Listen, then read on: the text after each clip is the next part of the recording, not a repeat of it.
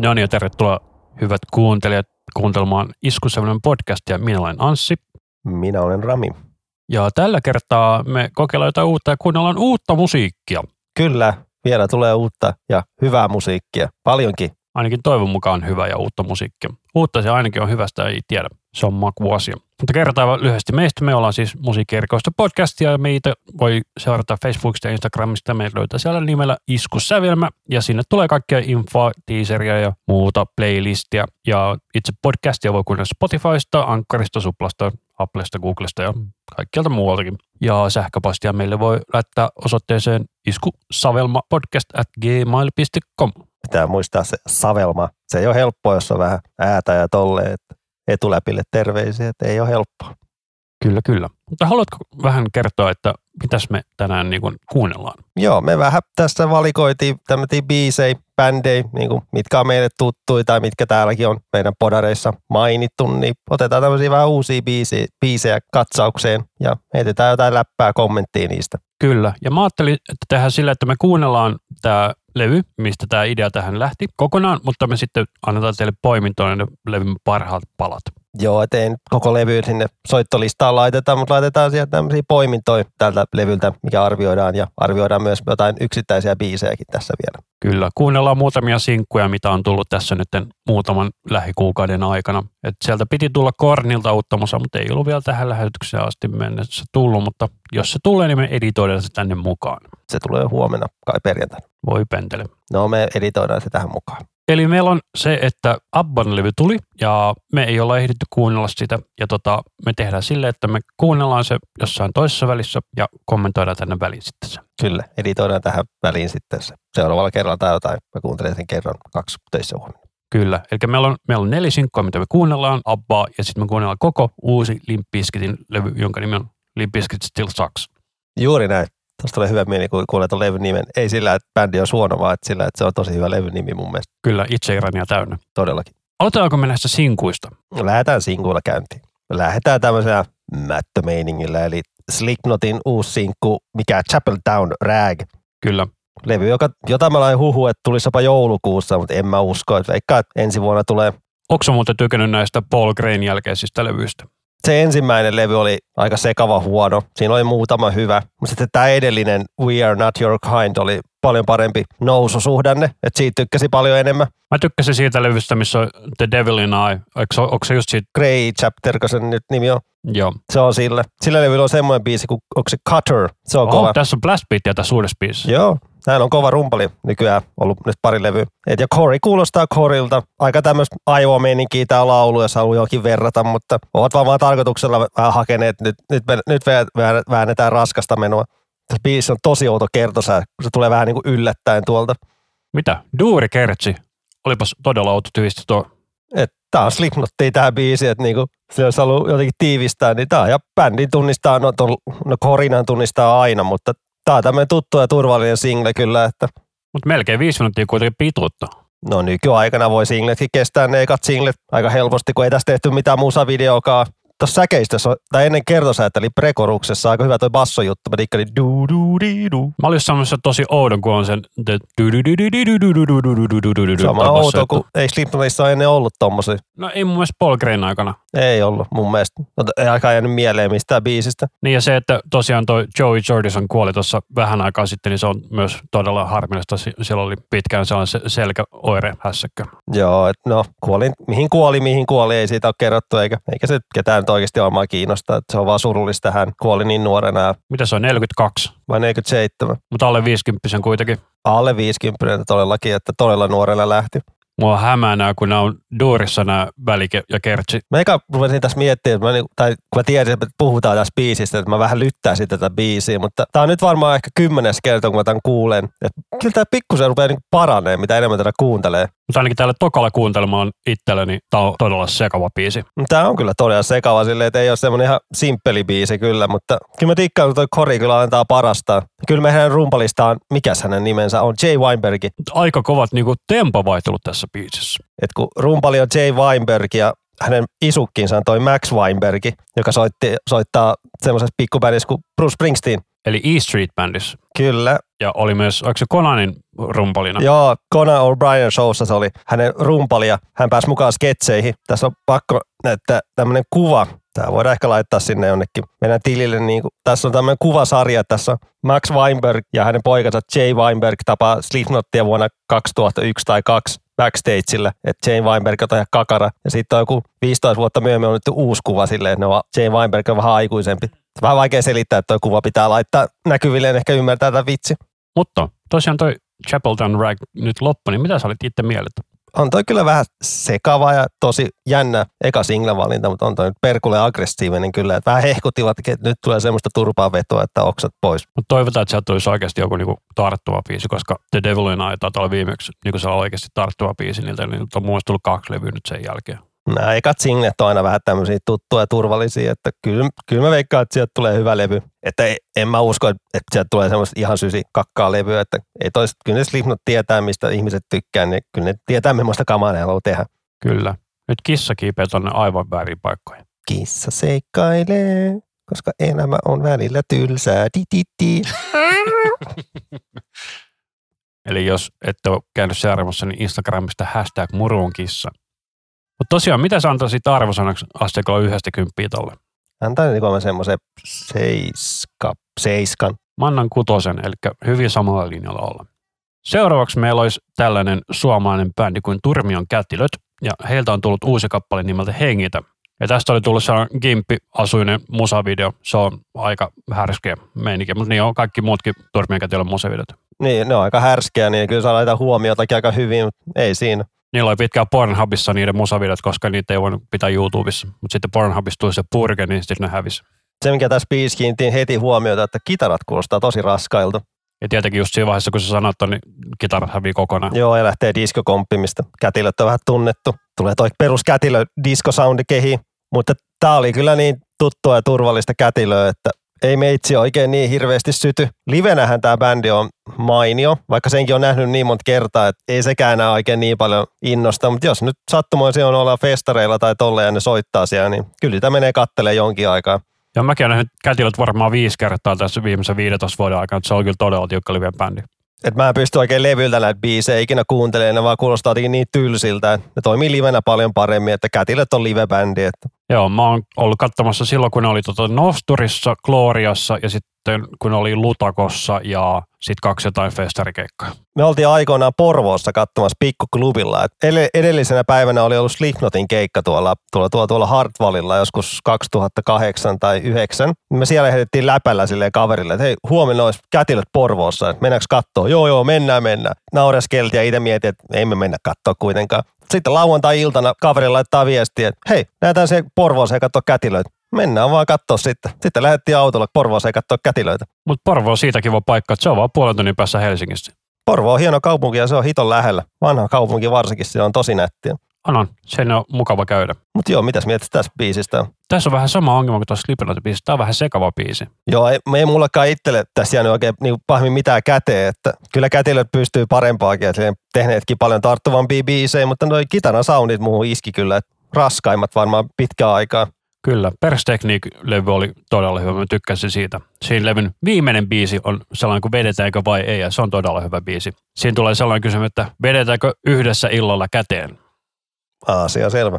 Mutta just tää lopussakin, kun noin kitarat pauhaa, niin kyllä mun sydäntä lämmittää tuommoiset raskaat soundit, että ei vissiin mennä ihan perus eessä. Joo, musta tuntuu kanssa, että ei olla ihan edes varmaan edes d on varmaan vähän matalimmalla. Mutta mitä sä annat arvosanaksi? Mä annan tuolle vitosen. Se ei oikein lähtenyt ainakaan ekalla kuuntelulla. Kyllä mäkin lähden tuohon vitosen linjaan, että melkein joku viisi miinus, että en ole se isoin kätilöfani Anskaan niin näihin levyversioihin ja tolleen. Niin kuin livenä bändi on 10 kautta 10, mutta nämä levyt on mulle vähän silleen, ei ne vaan innosta. Mutta mitäs menee seuraavaksi? Tota, mä satuin löytää tällaisen coverin kuin Emigrate, eli tässä on tämä Rammsteinin kitaristi-bändi. Tässä on viittaamassa Till Lindemann. Kuka se on? Se on Rammsteinin laulaja. Kyllä mä tiesin. Niin tota, löytyi tällainen coveri kuin Always on my mind. Se kostaa niin oudot, kun tuolla ollaan englanniksi toi til. Niin kuulostaa. Silloinhan on se toinen projekti, se Till Lindemann, minkä, minkä sä oot tehnyt Peter Triedgenin kanssa, eli tämä Painin Mastermind. Ja Hypocrisin. Kyllä, ja siellä on pari muutakin prokkista. Siinähän se laulaa kanssa englanniksi, se on todella outoa. Laulu ekalla levyllä, mutta tokalla se laulaa saksaksi, mikä pilasi kyllä sen projektin mun mielestä ihan täysin. Joo, mutta siinä oli se, mikä ihäisi Kinder, eikö mikä se oli? Ai se uusi biisi. Niin, Joku, eikö se ole Minä vihaan lapsia tai jotain? kyllä. Siis se Peter, Peter Togren ei enää mukana siinä, että Niin tämä Ihasse Kinder, niin se kuulosti ihan Mick Gordonin siltä Doom soundtrackin musalta. Et mä en tiedä kuka tuolle ja noin biisit nykyään tekee, kun Togren lähti pois. Et ne tuli jotain, mä en tiedä mikä niin, että tuli kismaa tai mikä silleen tulikaan, mutta kyllä se Till Lindemann siellä soolojuttuu jatkaa, mutta en tiedä kenen kanssa niitä biisejä tekee. Se voi olla, että se itse niin kuin säveltää biisejä, mutta sitten se joku vaan sovittaa ne. Ei voi tietää. Hyvin mahdollista. Mutta tämä on kyllä tosi outo versio, tämä Elviksen biisi, tämä Always on mind, tämä Emigratin ja Lindemandi. Jos tästä on musavideo, mä voin vaan veikkaa, että tämä on aika härökamaa ilman näkemättä, mutta voidaan me katsoa, onko tässä musavideo. Kyllä minä vähän veikkaisin. Ei taida olla itse asiassa. Joo, okei. Okay. Ei joo. No, voisin kuvitella, että tässä olisi voinut tehdä aika härön musavideo. Tässä on vaan joku studio recording juttu. No okei. Okay. Mutta on tämä aika uskollinen sille Elviksen versiolle. Oh, vähän raskaampi sovitus vaan. Mutta kuka tämä toinen laulaja, onko se? Se on toi Ramsteinin kitaristi. Niin just. Eli Richard Kruspe. En ole tätä, mikä tämä bändi, mikä Emigrate, tämän nimi nyt on, niin en ole tätä projektia sen kummemmin kuunnellut. Onko näitä kaksi levyä tullut tai jotain? Sitä luokkaa. Niillä oli ainakin kolme levyä. 2007, 2014 ja 2018. Ja ilmeisesti tämä on sitten nyt seuraavalta tulevalta levyltä. Siltä on tullut kolme sinkkua. You Can't Run oli kans joku sinkku tossa. Joo, tämä on tullut oktober 15. Mitäs sä antaisit tälle Always on coverille? En mä tiedä. On vähän tommonen, kuuntelet ton kerran ja ei se enää sulle anna mitään oikein, niin kyllä mä menen tylsällä vitosella. Mä antaisin kans viisi. Mutta Scorpion sieltä tuli kans uusi biisi. Pitäisikö se kuunnella kans? Laitetaan The Scorpions! Ja kappaleen nimi on Peacemaker. Kuulostaapas ohjelta ton Emigratin jälkeen tää. Ja t- vähän naurattaa, niinku, kuinka niinku löysältä kuulostaa. No, Tämä perus rockisoundi, mutta on aika päheitä bändi jaksaa tehdä uutta tavaraa, vaikka ei olisi mitään tarvetta tehdä. Että ne vois keikkailla loppuelämänsä niillä isoilla hiteillä, mutta onko se melkein basso lujemmalla kuin kitara? Mä olisin sanonut toisinpäin. Passo ei kuulu nimenomaan juuri ollenkaan, kun vertaisi esimerkiksi tuohon Emigratiin. On kyllä niin köyhäinen soundi. Jos hän olisi tajunnut, että olisi pitänyt melkein kuunnella heti ekana. Varsinkin kun tässä Slipknottikin kuunneltiin, kun sekin on niin turboahdettu tavaraa, niin tämä kostaa tosi oudolta. Mutta ei tämäkään mikä ihan huono biisi ole, mutta tämä vaan niinku hämmentävää kuunnella. Niin kuin tämä kuulostaa todella köykäiseltä noiden kolme jälkeen, mitä me kuunneltiin. Tämä on kyllä niin, me niin huono analysoimaan näitä biisejä, mutta tämmöinen kevyt rallatus. Mä sanoisin, että aika paskaa, jos ihan rehellisiä ollaan. En niinku kuuntelisi hirveästi. Tää taisi, että täältä kuuntelisi kännissä ihan mielellä. Mutta tota, toi kertsi on aika köyhä. No, rummut kuulostaa kyllä hyvältä, kun se on ammattilainen Mikki D rummuissa, eli Motorheadin vanha rumpali. Onko Green Delta tullut uusi biisi? Niilläkin tuli uusi biisi. No, Tämä loppuvuonna bändit julkaisivat tosi paljon kaikkea kivaa. Aika jännä. Joo, tää on tullut viisi päivää sitten. Mutta lisätäänhän se tohon listaan, niin tota kuunnellaan se kohta. Meinasin ottaa Green Dayta tuohon meidän listaukseen, mistä on tunnettujen bändien helmibiisejä, niin meinasin ottaa se Green Dayta mukaan, koska Green Dayn ysärikama on tosi kovaa. Muutkin biisit kuin Basket Case. Tai When I Come Around. Niin, koska Jone Nikulahan sanoo, ei sano Basket Case, sanoo Basket Case. Se on basket. Jone. Mutta aika hyvä, kun tässä jätetään tai hyvä riffi tänne loppuun soimaan, eikä, mutta tota, Nyt toi biisi vaan loppu tolle ihan niinku, niin, oudosti. ei tullut mitään feidiä tai aina tässä sointu soida loppuun, että mä annan tolle kyllä joku kolme kautta kymmenen. Rummut kuulosti niinku parhaalta tossa niinku soundillisesti ja tolleen, mutta muuten kyllä vähän ihan kökkö kyllä. Mennään samaan, 3 kautta 10. Mutta otetaan nyt tämä Green Day, kun me kerran mainittiin se tässä. Eli täällä on tällainen kappale kuin Holy Toledo. On si- mutta, ei, mikä siinä? Onko tämä joku leffasta vähissiin? Tämä on siis jostain leffasta Mark, Mary and Some Other People.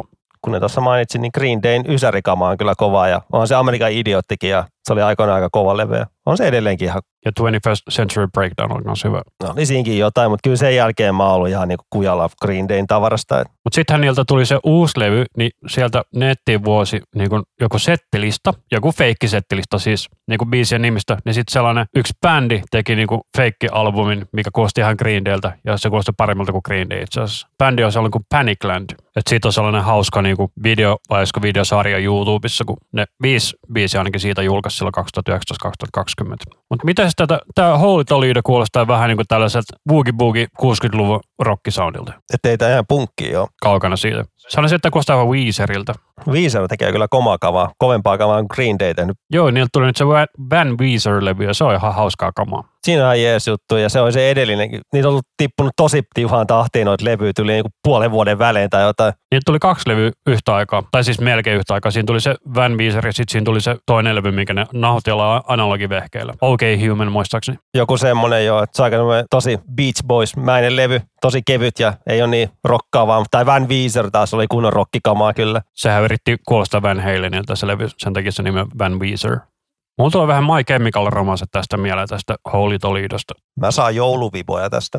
Sitäkin. Ehkä se on toi niinku tuollainen kellomainen soundi. En mä tässä biisi kyllä mitään muista. Kauas tää kestää, joku kolme minuuttia. Kolme minuuttia yhdeksän sekuntia, kyllä. Mutta tuon Scorpionsin jälkeen, niin kyllä tämä vähän kivemmalta kuulostaa.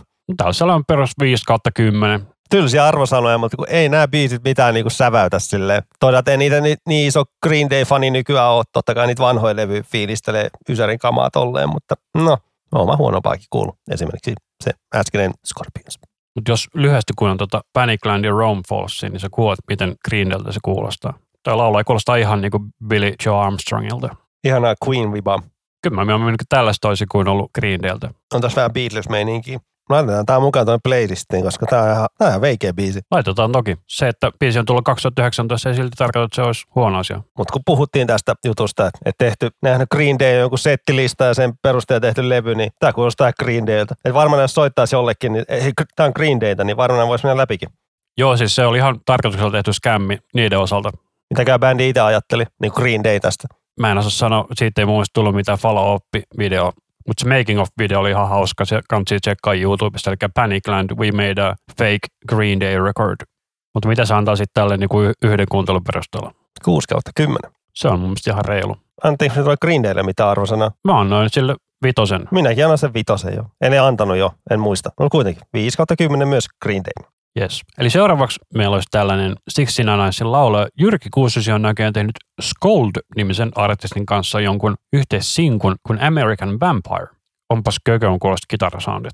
Se on hyvä, mitä vanhemmaksi tulee, niin sitä enemmän rupeaa keskittyä näihin soundeihin, eikä itse biisi. Ehkä kun vaan kuunnellut musiikkia niin paljon, niin ne soundit on eka asia, mitä aina miettii melkein kuulostaa todella oudolta, niin kuin tuo laulu. Se yrittää kostaa liikaa Peter Steele, mutta se, Jyrki Kussisi on aina yrittänyt kostaa liikaa Peter Steeltä. Aivan kauheat Conner, oi hitsi, mä aloitin sen vahingossa alusta. Written by Jyrki Kivi, Linna Kivi, eli Jyrki Kussisi ja Tim Skold. Levyä pitäisi tulla joulukuussa. 17. joulukuuta. Aika jännä aika julkaista levy. Mutta nykyään on digiaika, niin löysi voitte kuunnella sitä etieteen silleen, mutta kiinnostaako ihmisiä kuunnella jouluaikaa tämmöistä? No en minä tiedä. Mutta tuntuu oudot joku tämmöinenkin levy niin julkaistaan joulukuussa. Mutta kun mä kuuntelen näitä soundeja, niin tää on todella kökön kuulonen. Siis niinku ihan oikeasti, että kuulostaa niinku tosi amatööriltä niinku toi kaikki. Todella kököt konerummut ja joku di di di di di di di on tää kyllä vähän niin kuin kuitenkin, no iso, te, no tunnettu tekijä, niin vähän, vähän kyllä olettaisiin vähän muhkeampaa soundia. Tämä mä tiedän. Koska mikä, onko tätä biisin demo tai jotain? Ei, tää on biisin sinkku. Bäh. Näin kyllä nuo vaikutteet kuuluu tuolta laulusta vähän liiankin selkeästi. Meillä oli nuorempana, me vähän juopotellessa kehiteltiin semmoinen Sixty Nine Eyes-tyylinen bändi. Se nimi oli Dark Castle of Lovers. Tuliko sieltä mitä musaa koskaan ulos? No ei tullut, kun se oli vaan silleen, tehdään joo silleen. Mut, halu, mut päätettiin, että mä voin laulaa, koska mä sain semmoisen, mä sain tämmöisen matalan äänen, mikä kuulosti hyvältä silloin. Sinäkin olet siis bassoparitoni. Kyllä näin. Dark Castle of Lovers. Dark Castle of Lovers. Joo, meillä oli paljon juopotellessa, tuli tämmöisiä bändi, bändiprojekteilla keksittiin. Että yksi hyvä projekti oli myös Kuuntele se... tuota sooloa, hyi saatana. Kertoo biisistä, että pitää rupea puhua jostain ihan muusta. Että ei, tämä kuulostaa oikeasti ihan mutta mut mä palaan vielä tuohon, että meillä no, oli... Ka- epäviressä on kitara, hyy helvetti. Ei saisi kiroilla, mutta nyt annetaan lupa siihen. Niin palaan vielä tuohon nopeasti, että meillä oli siis kaikkea bändi-ideoita kavereitten kanssa. Että oli, oli semmoinenkin bändi-idea, että sille bändi on lavalla niin kauheassa krapuloissa, että ne ei pysty soittamaan. Että ne on siellä puoli tuntia lavalla ihan kauheassa darroissa tärisee. Sitten kun ne vihdoinkin on, olisi niin kuin voimissaan soittaa, niin siinä soitetaan vain yksi sointu ja sitten, oho, aika loppu. Moikka. Tuommoinenkin tyhmä idea oli. Joo. Ja sitten oli joku power metal bändi idea kavereilla myös, että keskimaan ritarit. Meillä oli vilkas mielikuvitus ja kaikkea kivaa keksittiin, mutta mitä ei kyllä nauhoitettu valitettavasti. No niin, Jyrki Kussusin kappaleen loppu. Mä annan sille 0 kautta 10. Mä annan, voiko antaa miinus nolla? Saat antaa miinus nolla. Mä annan miinus nolla kautta 10.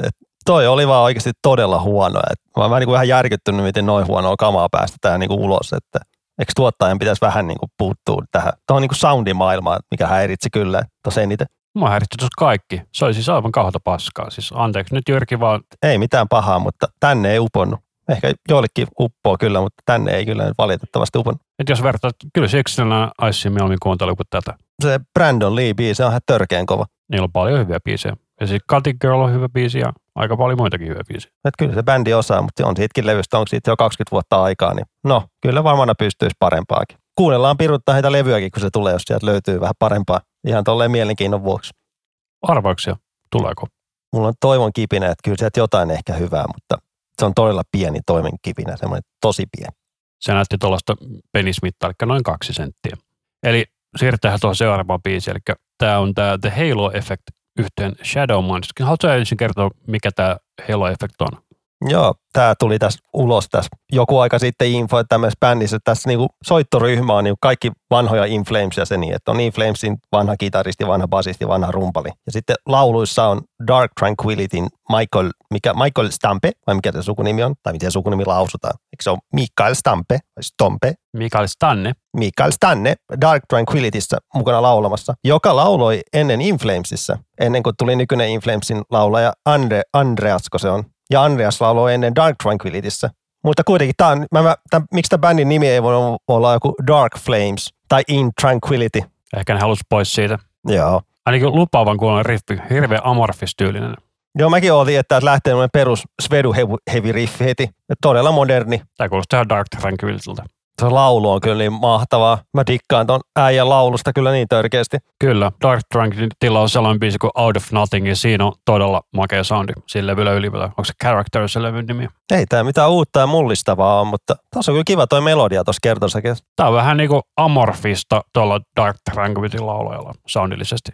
Se on aika hyvä vertaus. Tosi makea riffi, tollanen helppo dydim, dydim. Kyllä tykkää. Toi laul, laulut on kyllä vedetään niin tunteella tolleen niinku. Toi Dark Tranquility on muutenkin todella jotenkin aliarvostettu bändi, että ei sitä niinku tuli radiossa soiteta, vaikka onhan niin semmosia ihan semmosia hittibiisejäkin. Se johtuu siitä, että se on niin paljon brutaalimpaa kuin esimerkiksi In Flames. Se on sääli. Niinku, Soilworkin voi lisää samaa, että ei sitäkään radiossa soi niinku ikinä. Siinä on sama ongelma. Helsinki kyllä soi aika paljon silloin, kun se tuli, mutta ei ole oikein muut biisit.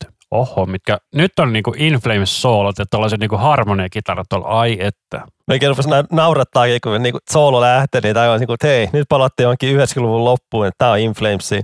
Rammilla kun on hangon keksi naamassa tällä hetkellä. Tuo oli hyvä toi soolo. Toi soundi ja kaikki oli ihan niinku suoraan ysäri 2000-luvun alkuun. Tämä on eka kerta, kun mä kuulin tätä biisi alusta, niin alusta loppuun. Mä kuulin tätä vähän pätkittäin, okei tämmöinen soundi. Mä dikkaan tästä. Tää on hyvä, mä dikkaan kanssa.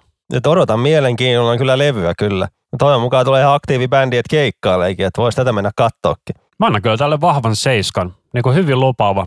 Mä annan melkein niinku, mä annan kyllä kasin. Mä meitsi iski. Ehkä tossa, tästä on vähän tullut muuta hömppää välissä, niin ne, sen jälkeen tämä kuulosti niin hienolta, mutta kyllä mä, hyvä melodia ja soolo oli aivan ihana. Ja no, laulu, laulusuoritus on niinku, muah, upeeta.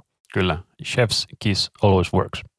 Eli tosiaan niin tämä seuraavaksi meillä olisi kuuntelussa tämä Kornin uusi kappale, mikä tulee tältä Requiem-levyltä, tällainen kuin Start the Healing. Onko se kuunnellut tämän aikaisemmin itse? Kyllä mä tän joku kolme, viisi kertaa on nyt kuunnellut. Joo, mä itse kuunnellut tämän ehkä kerran vaan, niin tota, mulle tulee sinänsä uutena, että kuuntelin vaan, että Kornilta se kuulostaa. Eli pistetään pyörimään. Itse ihan töissä vahingossa katoin niin kuin musavideon ensi illan, kun huomasin, että siellä oli semmoinen countdown, että 10 minuuttia, niin mä ajattelin, no katsotaan se. On nämä soundit kyllä tässä biisissä vähän tämmöiset liian nykyaikaiset. Joo, vähän tällaiset suttuset soundit kyllä. Tämä kertsi on aika makea. Joo, itsekin kyllä tykkäsin Kertsissä kun lähti, mutta tuo, niin biisi alkuriffi on tosi tylsä. Tulee mieliin se yksi niitä biisi Coming Undone, mikä on aivan hirveä. Tuommoinen kahden, onko tämä joku kahden nuotin riffi? Päm, pärädän, päm, päm, pärädän. Kyllä, kaksi. Olisi kiva, jos se olisi ollut kunnon riffi, että on tuommoinen vaan päppärä, kuten sanottu, niin eh. Tuo oikeastaan mä sanon pelkkä rytmi. Mutta Davis kuulostaa edelleen Davisilta, mikä on hyvä. Ja tällä tulevalla levyllä tulee vissiin helmimaaliskuussa, niin tällä levyllä on muistaakseni vain yhdeksän biisiä ja kestää just vähän päälle puoli tuntia ja siitäkin ihmiset on ihan kauhuissa, että voi ei, levy on liian lyhyt. Jos biisit on hyviä, niin mitä väliä vaikka se kestää puoli tuntia? Slayerin Raining Blood, kymmenen biisiä, 28 minuuttia. Enough said. Mutta on kyllä pakko sanoa, että ei tämä niinku mitenkään mieltä räjäyttävän hyvä biisi on. Tää on aika perus basic korni. Usein ne sinkut on semmoisia perusbiisejä, että ei silloin uskalla kikkailla. Tämä en mä tiedä. Silloin kulta-aikana siihen niinku Take a Look in the Mirror asti, niin kyllä ne sinkkubiisit oli selkeästi levyn parhaita biisejä mun mielestä. No siitä levystä mä en tykkääkään. Min- Ei mä tarkoita, että siihen levyyn asti. Joo, kyllä mä muistan, kun Here to Stay tuli, niin ai että. Baum, banananananana. Edelleenkin aivan törkeä kova biisi. Kyllä. Mutta kyllä tässä silti pää alkaa niinku tästä kertsistä heilumaan, että ei tämä huono biisi ole missään tapauksessa. Ei, kyllä mä, mä oon niin korni fanipoika, että varmaan maininnutkin täällä podcastissa monta kertaa, että piti tuossa kolmisen, ei kun nelisen vuotta sitten piti hommaa seiskakielinen. Ja se on pelkästään kornin takia silloin 99, kun kuuli ekaa kertaa, niin silloin mä päätin, että joskus vielä mä hommaan seiskakielisen. Ja sitten mä hommasin sen neljä vuotta sitten, eikä kaduta yhtään. Ei ollut mikään kallis seiskakielinen, Jacksonin joku semmonen, mutta helkutin hieno ja on iloinen, että nyt voi soittaa seiskakielisiä biisejä, voi soittaa. Joo, joo, voisin, olisin voinut ostaa baritonin kitaran, millä olisi voinut soittaa, mutta kun mä halusin seiskakielisen, niin minä ostin seiskakielisen. Kyllä. Mulla on itselläni pelkkiä kuuskielisiä ja osa on paritoniviressä osa on ihan perusviressä osa on rappiseessa, mitä näin nyt on. Alavireet on mukavia. Kun on niin huono soittaja, niin pitää soittaa alavireistä. Jotkuthan väittää, että ne alavireetkin on huijausta. Joo, mutta mä en ottanut g alempaa soittaa mitään biisiä, että yleensä B tai sitten C on ollut se yleisin droppi, tai sitten D. Mutta perusvirjassa on toi mun niinku pääkitara, että mun eka levy taisi olla melkein pelkkä drop D-levy, mutta muuten joo. Kyllä. Jatketaan nyt johonkin aivan muuhun musatyyliin. Joo. Pitäisikö meidän tässä välissä mainita toi, että Grammy-ehdokkuudet oli tullut tässä tänä aikana, kun me näitä jaksoa nauhoiteltiin, niin ketä siellä oli? Siellä aika paljon ehdokkaita löytyy, että Joo, mutta siis tosiaan tämä Abban Voyage-levy, mikä me kuunnellaan seuraavaksi, niin tota, voja, voja. Eikö se, semmoinen biisi oli? kyllä, Tota, a, ei levy ei saanut, että toi biisi sai, että toi ensimmäinen biisi, se sai ehdokkuuden. all right. Niin kuin outoa, että tämä Grammeissa on niinku Record of the Year ja tämä on, nää on niinku biisejä. Että kyllä jos mä kuulen sanan record, mulle tulee mieleen niinku levy. Mutta se on sitten Album of the Year. No niin, mutta miksei vaan sitten Song of the Year? Miksi pitää olla Record of the Year? Mun pikkuaivot ei ymmärrä tämmöistä. No mutta a, tämä Abban, tämän uuden levyn heti aloitusbiisi I Still Have Faith in You sai tämän Grammy-ehdokkuuden. Ja eikös tämä ollut yksi niistä ekoista sinkuista tältä levyltä? Kyllä, I Still Have Faith in You ja Don't Shut Me Down oli se tuplasinkku, kun tästä tuli silloin.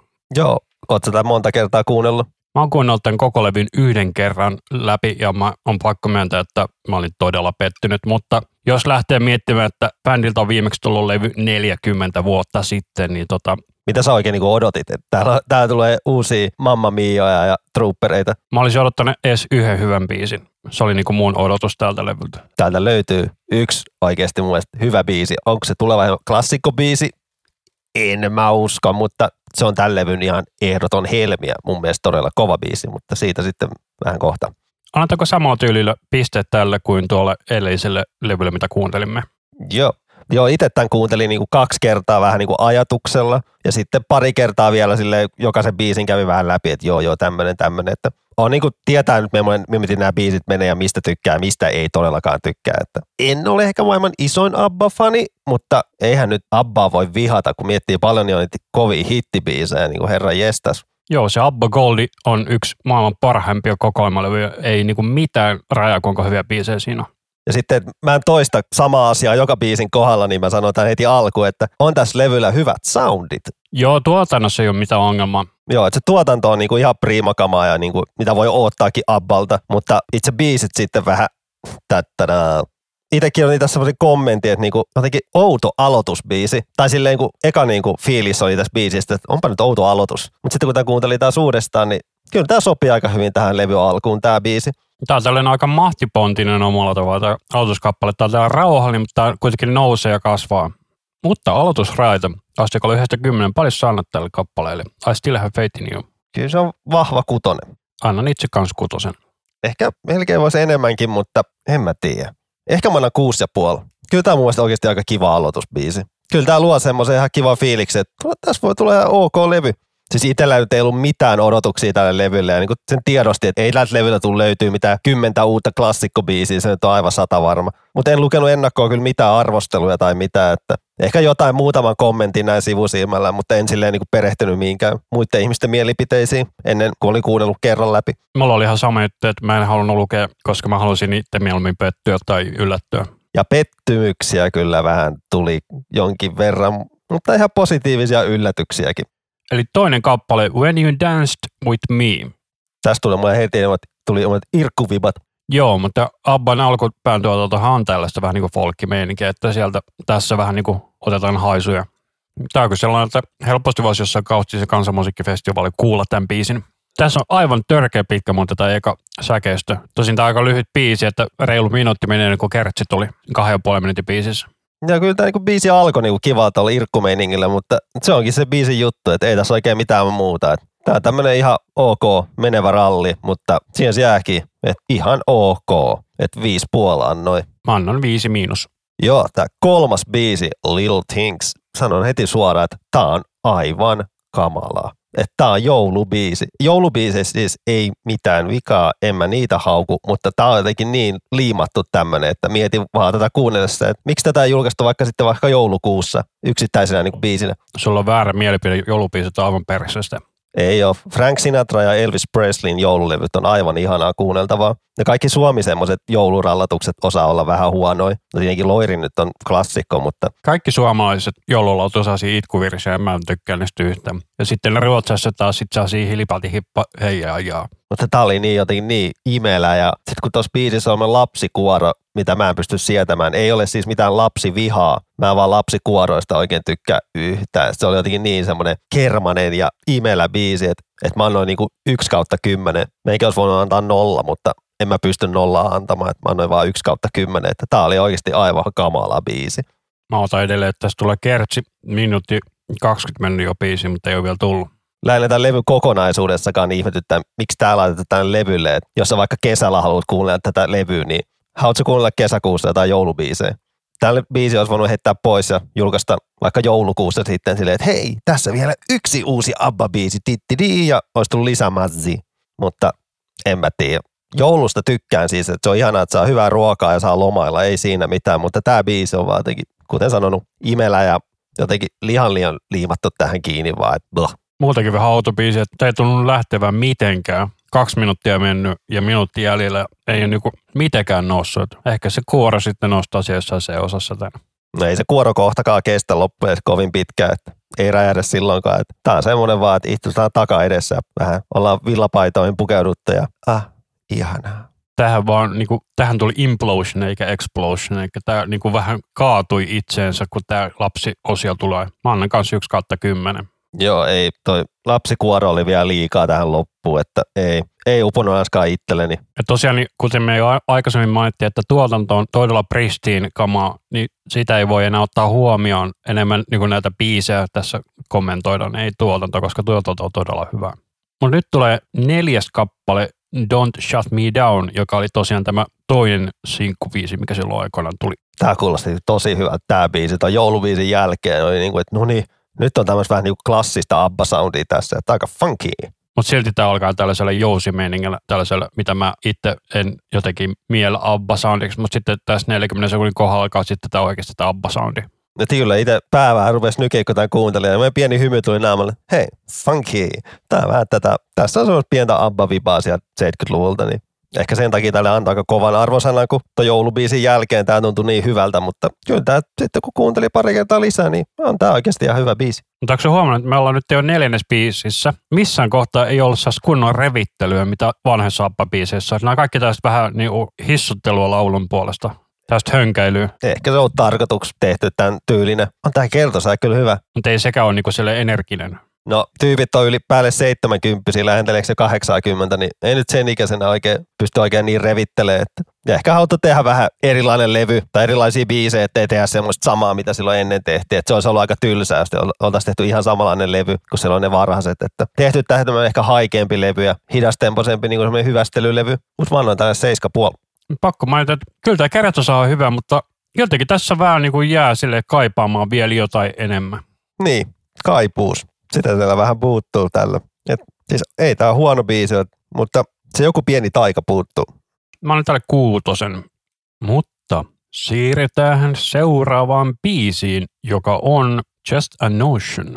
Nyt tulee tällaista ruotsalaista dance bandit-tyylistä musiikkia. Se on siis ihan genre, voitte googlettaa sen. Tää biisi on jo vuodet 78. Oikeasti. On, että noi lauluraidot on sieltä 78, mutta tämä musa on tehty uudestaan, mutta Se kuulosti energisimmältä. ja paljon nuorekkaammalta kuulostaa nuo laulutkin, kun, nyt, kun tietää, että nämä on 70-luvulta ja kuun, se kuulee heti. Itse en huomannut ekalla kerralla, mutta sitten kun lukin nähdään netistä, niin Joo, mutta tässä on just se, kun mä sanoin, että noin ekat neljä biisiä kuulostaa sellaisen niin hönkäilyltä, että ne, niistä puuttuu se energia, mutta tässä alkaa olla sitä. Mutta siinä on sitten se, että mulla on tullut ikuiset traumat tuolta Ruotsin laiva-ajoilta, kun oli töissä siellä, niin mulla on tällaista dance bandet musiikkia, niin kuin, tää aina pistää niin kuin sen niin kuin pikkusen oksennuksen tuonne kurkun pohjalle, niin tota, en vaan tykkää tällaista musasta. jette bro. Mutta oli kyllä ihan selkeästi paras biisi tähän mennessä. Mä annan tälle seitsemän. Mä annoin tälle 6 kautta 10, koska tästäkin ehkä puuttuu joku, pikku, joku juttu vielä, mutta, mutta kyllä tämä no, laulu kuulostaa hyvältä, kun se on 40 vuotta sitten nauhoitettu, niin ovat olleet silloin parhaimmillaan. Niin Näin on. Mutta se näissä biiseissä on kyllä kiva, että nämä ei ole oikeasti pitkiä, että kaikki on niinku tällaista luokkaa kolme minuuttia. Ja Wikipedia tosiaan sanoi, että vuodelta 78 September nauhoitettu. Mutta ei tässä se osassa kyllä mitään uutta näyttäisi tulevaa. Niin ei tämäkään levy ole kovin pitkä, tässä on 10 biisiä, tai kesti sen 35 minuuttia tai jotain. 37 taas olla, mutta joo, alle 40 minuuttia. Ei poppilevyjen pidäkään se enempää kestää, varsinkin jos on 10 biisiä, niin Mun mielestä se on just sopiva määrä tällaiselle niinku paluulevylle. Ei tarvi olla niinku Metallica tekee 70 minuuttisen levy. se ei palvele kansaa yhtään. Tuleeko muuten Metallicalta uutta levyä? Katsotaan parin vuoden päästä. Ne on vähän semmoisia, että levyn tekeminen ei ole se tärkein juttu. että Ne hissukseen tekee sitä ihan rauhassa. Sitten sieltä tulee taas vaan muutama kiva juttu ja sitten se on unohdettu. Joo, ja luulisin, että korona-aikana on ollut kuitenkin aikaa tehdä musaa, niin kyllä mä veikkaan, että joku levy tulee. Mutta tosiaan seuraavaksi tulee täältä Abba-levyltä tällainen kuin I Can Be That Woman. Tästä mä tekin odotin, että tämmöinen aika peruspallaadi. Mun on kyllä ihan hyvä, kiva flow tehty levylle, että kyllä nämä biisijärjestys on mietitty, että kun tuossa tulee pari tuossa vähän tanssahtavan biisiä, nyt, nyt tulee tämmöinen pallaadi. Että ei, ei ollut sentään onneksi koko levy täynnä vaan pelkkiä pallaadeja, sekin olisi voinut olettaa. Se olisi ollut mun mielestä todella huono veto, koska siitä jäisi paskamaku suuhun, niin kuin ainakin mulle. Joo, ja kyllä ne oma itsekin tietää, että ei ne olisi voinut tehdä mitään kymmenen biisin pallaadilevyä. Tosin Tuulihan teki vähän sellaisen haistakaa paskalevyn silloin sen uusimman levyn kanssa, että se oli mitä 80 minuuttia pelkkää progesekoilua. On se hyvä levy. Siinä pitää vähän keskittyä ja kuunnella niin kuin ajatuksen, no ajatuksen, sitä pitää vaan kuunnella, niin kyllä mä, kyllä mä tykkään siitä omalla tavallaan. On se kyllä ihan kiva levy. Se on todella epäkaupallinen levy, että siinä ei ole mun mielestä mitään hittipotentiaalia, että se on nimenomaan just Tuul-levy. Siis se on joo, ei, ei ne ole tarkoituskin, ne on vaan tarkoituskin, että ei mitään, nyt ei haeta hittiä, että nyt tehdään, tää on ihan tuulia. Ei ole dollarin silmät ole kuvissa. Senkin levy piti tilata Jenkeistä, kun sai tota, melkein 50 euroa halvemmalla. Vinylinen. Ei kun ihan, ihan CD. 50 euroa halvemmalla. Kuinka paljon se oikein maksoi? Se maksoi 70 euroa postikuluinen Amazonista tilasin. Paljon se Suomessa maksoi? Suomessa se oli semmoinen ihanat suomilisät, niin kuin 110 euroa. Kun siinä on, siis siinä on se juttu, että se levy on semmoinen hieno pahvinen, että kun sä avaat sen levyn, niin siinä on semmoinen niin LCD-näyttö, pieni näyttö, missä lähtee semmoinen animaatiovideo pyörimään. Aivan, aivan. Mutta sekin levy tuli Jenkeistä, ne laittoi sen postiin lauantaina, se oli mulla niin kuin tiistaina. Että Jenkeistä sai nopeammin levyyn kuin Suomesta. Mutta mitä sä oot tästä I Can Be That Woman biisistä mieltä? Koska mulle tämä biisi ei niin lähde mitenkään. No huomaa vähän, että ruvetaan puhua tuulista eikä tässä biisissä. Tämä on tämmöinen, niin kuin tuossa alussa sanoin, peruspallaadi. Että tämä on tämmöinen Täytebiisi. vähän täytä biisi, tämmöinen, niin kuin, että voin olla se nainen. Että kyllä mä tälle silti on antanut 6 kautta 10. Mä annan tälle 3 kautta 10, koska mua ei kiinnosta tämä biisi. Niin kuin, ei, että se ei ollut niin hyvä, että se piti mun kiinnostuksen yllä. Joo, mä olin vähän, jollain tapaa mä ehkä tykkäsin tästä, mutta en mä tiedä. Näin, että jos mä olisin niin surullinen, että nämä sanat kiinnostas mua, niin tota, ui hitsi, se osassa tuli joku makea viulujuttu. Mä vaihan mun arvosanan kolmesta neloseksi. No niin, Anse just kiroamassa biisiä, sitten tulikin tulee pieni viulukohta tai mikä olikaan, ne silmät syttyy, että hei hetkinen. Mutta olisi kyllä kiva kuunnella tämä levy, tiedätkö, sille, että tämä olisi nopeutettu 50 prosenttia, koska tämä voisi olla silloin Abban kuulonen. Laita YouTubesta soimaan, siellä on se nopeusjuttu. Kokeilla ihan mielenkiinnosta, eikä aivan varmasti löytyy tämä biisi YouTubesta. Et YouTubesta löytyy se, että sä voit laittaa hitaammaksi tai nopeammaksi, nopeammaksi. Kyllä, se löytyy ihan Abban omalta kanavalta puolitoista miljoonaa kuuntelukertaa, nyt me kuunnellaan mainoksia. Eli laitetaan nopeus 1.5, voisi olla ehkä olla. Nyt kun sä nopeutit, niin tää kuulostaa Selin Dionilta. Tai silti kuulostaa edelleen liian hitaalta mun mielestä. Laita nopeammaksi. Kaksikertainen nopeus. Joo, nyt se on hyvä nopeus. Ja nyt tämä kuulostaa jo appalta. Todella outo. Rami vaan naaraa tuossa naaman punaisena. No kun laitoit tuon nopeamman, että kun tuo tulee joku soundi, dididididi, tuo musiikki kuulostaa nyt ihan hirveätä, kun se on nopeutettu. Tämä kuulostaa jotain Eurodancelta. No nyt tämä mun kuulostaa niin kuin sieltä 70-luvun appalta. Toki tämä YouTube-laatu nyt on tällaista, että tämä kuuluu hirveät artefaktit, mutta muuten niin kuin, Nyt tätä kuulostaa ihan iloiselta biisiltä, että ei ole enää mikään erobiisi. ja tästäkään ei olisi hirveä työ saada tästä niin kuin iloinen biisi, että ottaa tuon mollit duuriksi, niin siinähän se olisi. No, tämähän ratkaisi minun ongelma, että jos tämä biisi on nopeampi, niin tämä olisi 6 10, mutta nyt kun tämä ei ole, niin tämä on 4 10. Palataan Spotifyn ihmeelliseen maailmaan, se oli näköjään kaatunut tässä välissä. Eli seuraava kappale on siis Keep an Eye on Dan. Nyt on makeikuuloinen synäjuttu tässä. Neljä minuutin biisi, huomasitko? Se on vaan huono asia tämän biisin suhteen. On tässä tämmöinen hyvä nostatus, mutta se nostatus ei kyllä, sitä ei palkita kyllä hyvin. Tässä kertaa, että mä vaan ootan, että tämä niin lähtisi, lähtisi, lähtisi, mutta ei. Taas tällainen, tämä pitäisi olla vähän 10 ppm nopeampi. Niin kuin todella lupaava. No niin, nyt alkaa tulla niin kuin Abba-soundia. Mun mielestä oli jotenkin ihan kauhea toi synäsoundi. Di-du-di-du-du. Toi on se kyllä vähän tarttuva, että Tai ehkä parhaimmasta päästä tällä levyllä tähän mennessä, mutta niin kuin, tässä on taas nämä todella minimalistiset nämä säkeistöt, niin mä en oikein siihen lämpöä. mun mielestä oli levy niinku ton joulubiisin ohella, tää on levy huonoimpia biisejä mun mielestä. Kun tässä ei oikein oo mitään jotenkin. Tää on vaan taas tämmöistä, oot, oottaa, että jotain tapahtuisi, mutta jotenkin ei, en mä tiedä. Ehkä kuunnellut liikaa semmoista musiikkia, mitkä on jotenkin eeppisiä ja tolleen, niin Tämä Kertsi, niin kuin tämä Slay, todella hyvin toimii. Tulee Apulanta mieleen jostain syystä tuosta diskokompista. Niillä on aina, meinaa tällaisia samanlaisia niin kuin, niin kuin diskokomppia niiden hittibiiseissä. hiekassahan on. Se tulee heti ekana mieleen, eikö siinä ole? Aika monessa. Musta tässä biisissä ei vaan ole mitään muuta kuin toi di du di du du ja sitten on niinku, ei ole mitään kivaa britkeä ja tolleen jotenkin niinku, äh, oli vaan jotenkin niin tylsä biisi, että mä olin Paljon sanot täällä. kolme kautta kymmenen. Mä annan tälle seitsemän. Oh my god. Että tota, jos tohon olisi saatu enemmän energiaa, Toi pianomelodia tuo lopussa, se on SOS-biisistä. Kuuntelepa. kuunnellaanhan uudestaan. Sieltä ihan lopussa tuo viimeiset 10 sekuntia, niin se on se SOS-biisistä. Niinpä se onkin muuten hauska kikka. Mutta seuraava kappale, Bumblebee. Tässä biisissä on tärkeä aihe. Kimmalainen. No siitä, että niinku, vähän niin kuin, miten maailma muuttuu, kun tulee ilmastonmuutosta ja tolleen. Ja nämä pörjäiset täällä vähän kuolee, niin se on huono juttu. Joo, ja tämä, että ampiaiset tai pölyttäjät kuolee, niin sehän johtuu Mosantosta, eli Roundupista ja noista glyfosaatit, muistaakseni. Ja tuossa biisi tuli muuten mieleen toi Fernando biisi, jota se jatkoa. Olikin samanlainen melodia. Joo, mutta tosiaan mä oon kanssa tehnyt itse Mosantosta joskus aikoinaan kappaleen. Se on todella paha korporaatio. Että niiden päätuotteet kaikki liittyy tappamiseen.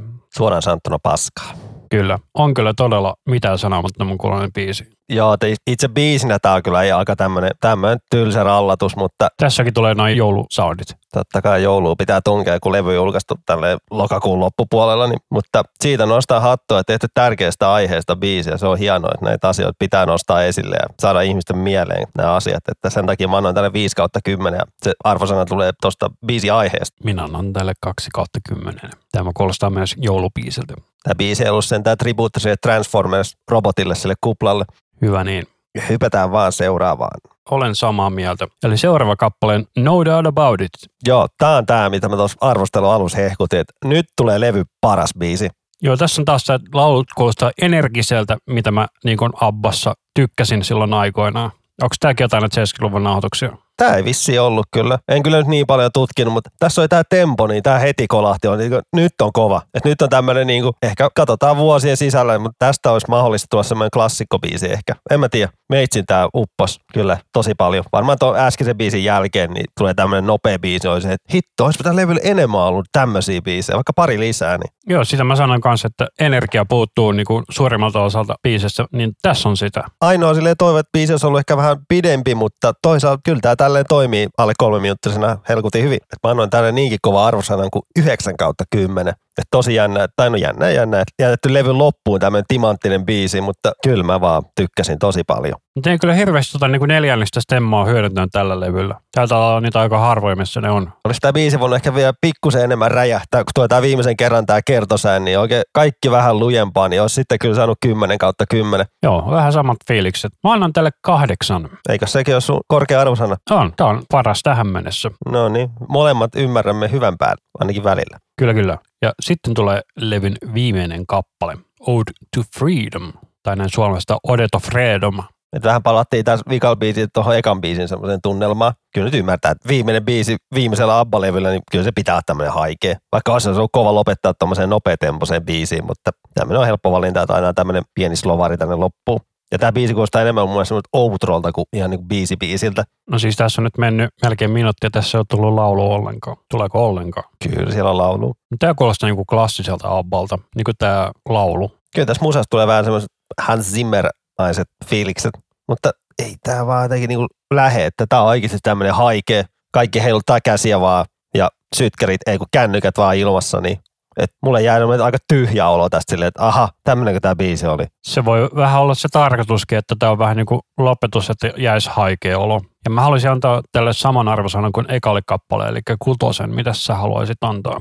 No kun tätä miettii nyt tälleen tämmöinen haikea, niin ehkä mäkin annan kyllä sen kutosen. Oli, alun perin oli antamassa vitosta, mutta nyt kun vähän miettii, niin kyllä tämä aika hyvä päätös tälle levylle, niin mäkin annan sen kutosen. Ehkä taas voinut pikkusen vielä räjähtää, mutta ehkä se ei vaan toimi silleen, mutta Mä mietin, että jos tämä sama biisi, mutta energisemmällä laululla, niin taas voinut olla todella paljon jylhempi.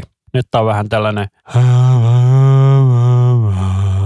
Vähän joo. Tätä olisi voinut räjäyttää, ei edes pitänyt räjäyttääkään, mutta jotenkin vähän enemmän soundia ylös ja jotain vähän suurempaa kuoromeininkiä, niin jotenkin, en mä tiedä. Mutta niin tämä levy, biisi, kun tämä loppu oli todella niin kuin, aha, täskö tämä nyt oli? Okei, okay, seuraava juttu.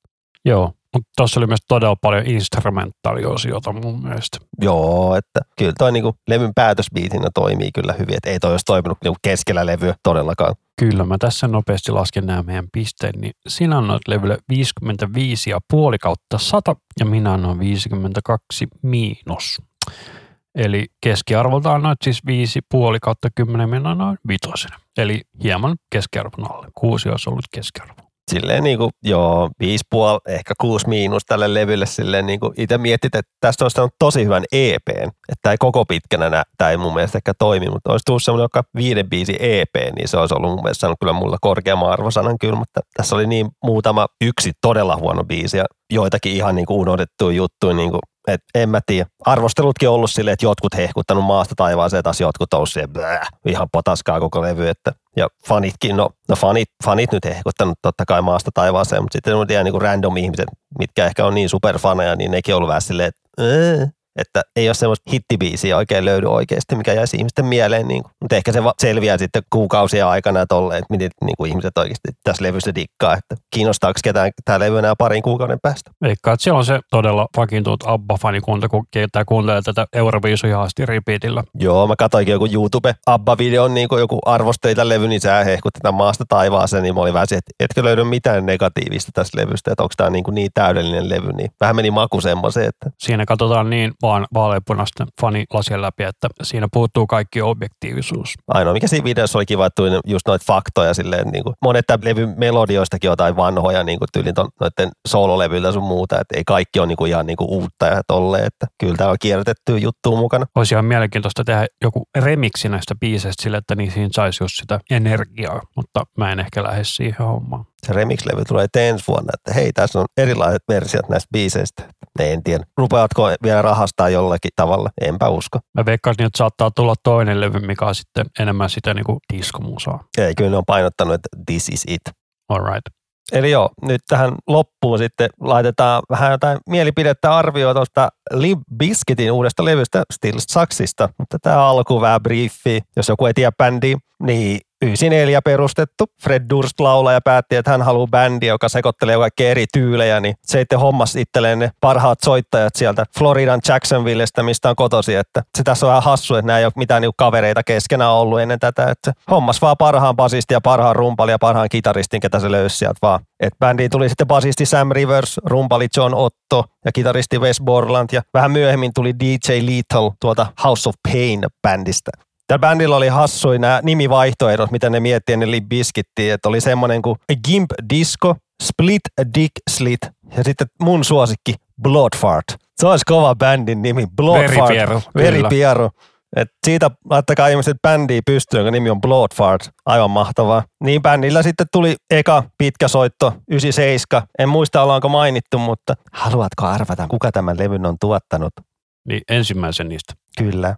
Olisiko se Robinson? Se on herra Ross Robinson, mikä on mainittu aika monta kertaa täällä. Niin se tuotti bändin, kun se Kornin kautta löystän, tai Kornin äijät antoi sille Limp Bizkitin demon. Ja siitä on myös semmoinen läppä, että toi Fred Dursti, se harrasti tatuointia siihen aikaan, ja se Korni äille selitteli, että joo joo, hän osaa tatuoida, hän tekee te tatuointeja. Niin se oli te Kornin kitaristin Brianin selkään tatuoinut Kornin, mutta siinä lukee ihan selvästi Horn, eli sarvi. Mutta Durst itse väittää, että ei se, ole, se on K eikä H. Siinä on semmoinen pikku vivahde, että se erottaa, että se on niinku K eikä H. Mutta kyllä se selvästi lukee Horn. Ja bändin eka levy siis 97 tuli, joka hiljalleen menestyi. Et ei ollut alussa mikään menestys, mutta sitten bändi teki keikkaa, keikkaa ja keikkaa, niin sitä menestystä tuli varsinkin, sitten kun tuli toi Fate-coveri, niin se räjäytti pankia. Toi levy myynyt sitten yli kaksi miljoonaa kappaletta. Et bändistä melkein tuli niinku siihen aikaan omaan niinku jenkkien isoimpia bändejä, rupesi pikkuhiljaa olemaan ja varmaan yksi vihatuimpiakin samalla. Niin, ja sitten bändillä tuli 99 seuraava levy, Significant Utter, joka oli, on myynyt vaatimattomat 16 miljoonaa kappaletta. Sillä levyllä piti olla mukana myös toi Eminemi. Tai se biisi löytyy kyllä tuolta YouTubesta ja tolleen, mutta levylle sitä ei tullut mukaan sitten, kun tuli bändille vähän kismaa. Ja tuolla Significant Otter-levyllä piti olla myös Ser Tankiankin System of Downista. Tiesitkö tätä? Enpäs tiennyt. Missä? Don't Go Off Wandering Pieces. Siitä löytyy demoversio YouTubesta, missä kuuluu se lauluraita. En tiedä, miksi sitä ettei ole tuossa levyversiolla. Onko jotain levyyhtiöongelmia sun muuta kismaa tullut siihen väliin? Tai sitten tuli ihan vain jotain oikeastaan pelomeininkiä. Niin, että toi, sitten toi bändi lopulta räjähti, kun Nukie tuli ulos, niin se oli se 99 kesähitti ja siihen aikaan itsekin ton bändin löysi, että kaveri näki musavideon ja silleen niin tyli soitti mulle, että nyt tuli kova bändi vastaan. Joo, mä itse asiassa kans, mulla kävi silleen, että mä näin sen Nukien musavideo, sitten mä kävin ostamaan sen levy, ei mitään haju niinku, niistä muista biiseistä, mutta se oli todella hyvä levy. Eikä mä tiennyt, että se oli Limpiskitin toinen levy. Ja levyn on tuottanut Terry Date, joka on tuttu siitä, että on tuottanut Panteraa ja Deftonesia ja Soundgardenia. Kaiken muun ohella. Ja itse muistaa, kun tuota Woodstockiakin täällä mainittu, niin Limp Bizkitin Woodstock 99 keikka on aivan tajuton. Sitäkin tuli niin paljon VHS katteltua, että niinku se nauha vaan kuluu ja kuluu, että se on ihan törkeän kova keikka. Ja siitä bändi sai vähän paskaa niskaa, että heitä syytettiin, että Woodstockiin syttyi noin mellakat ja kaikkea, kun se Woodstock 99 oli niin katastrofi, että siellä törkeän kuuma, vedestä pyydettiin jotain viittä dollaria ja ihmisestä suuttui ja siellä oli kaikkea raiskauksia, tappeluita ja tolleen. Niin Limp Bizkit sai ihan törkeästi niinku paskaa niskaa, että teidän vika, että näistä tapahtui. Ja sehän oli nimenomaan se Break Stuff-kappaleen aikana, kun jengi alkoi mellakoimaan.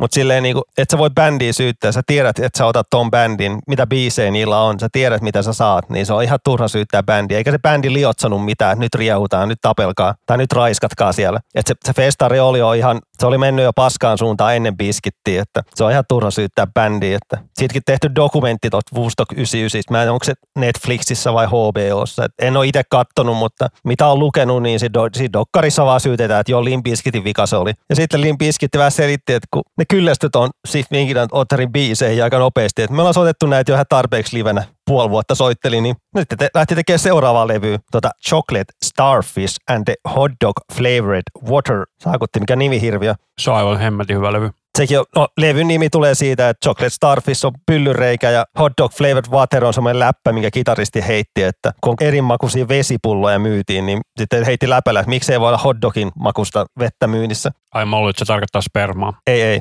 Ja bändi muutenkin sille ajatteli, että, niinku, että tehdään näin tyhmä levyn nimiä, katsotaan myykö. Ja kyllähän se levy myi. Se myi ekalla viikolla 400 000 kappaletta. Sori, ekana päivänä. Sekin johtuu vaan siitä, että sitä levyä myytiin kymmenellä dollarilla. Joo, ja mutta toi levyhän siis tosiaan ei meinannut päästä levyyhtiöstä läpi tuolla nimellä.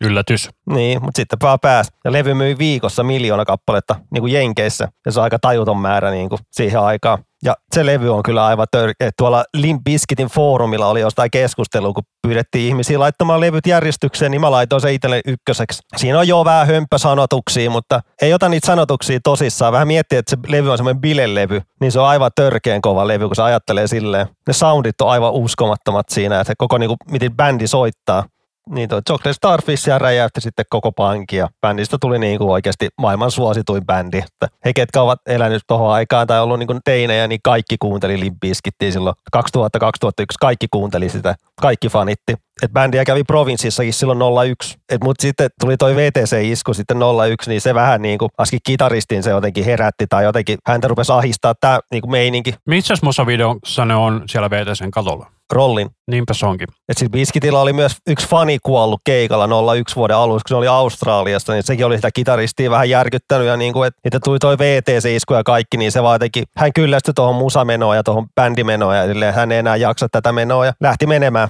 Eikö siellä ole sitten se Big Dumb Face-niminen bändi? Joo, se Big Dumb Face oli tämä kitaristi Wes Borlandin semmoinen soloprojekti. Se on semmoista härömusiikkia, ei tämä voi mu- muuten kuvailla kuin häröä, häröä, häröä. Tämä The Unquestionable Truth, part 1. Tämä on levynä tosi outo, koska siis nämähän ilmeisesti teki silloin sen, että Wes Borland tuli takaisin bändiin. Joo, kun Wes Borland lähti bändissä siis 01. Sen jälkeen tuli remixilevy vielä 01 joulukuussa.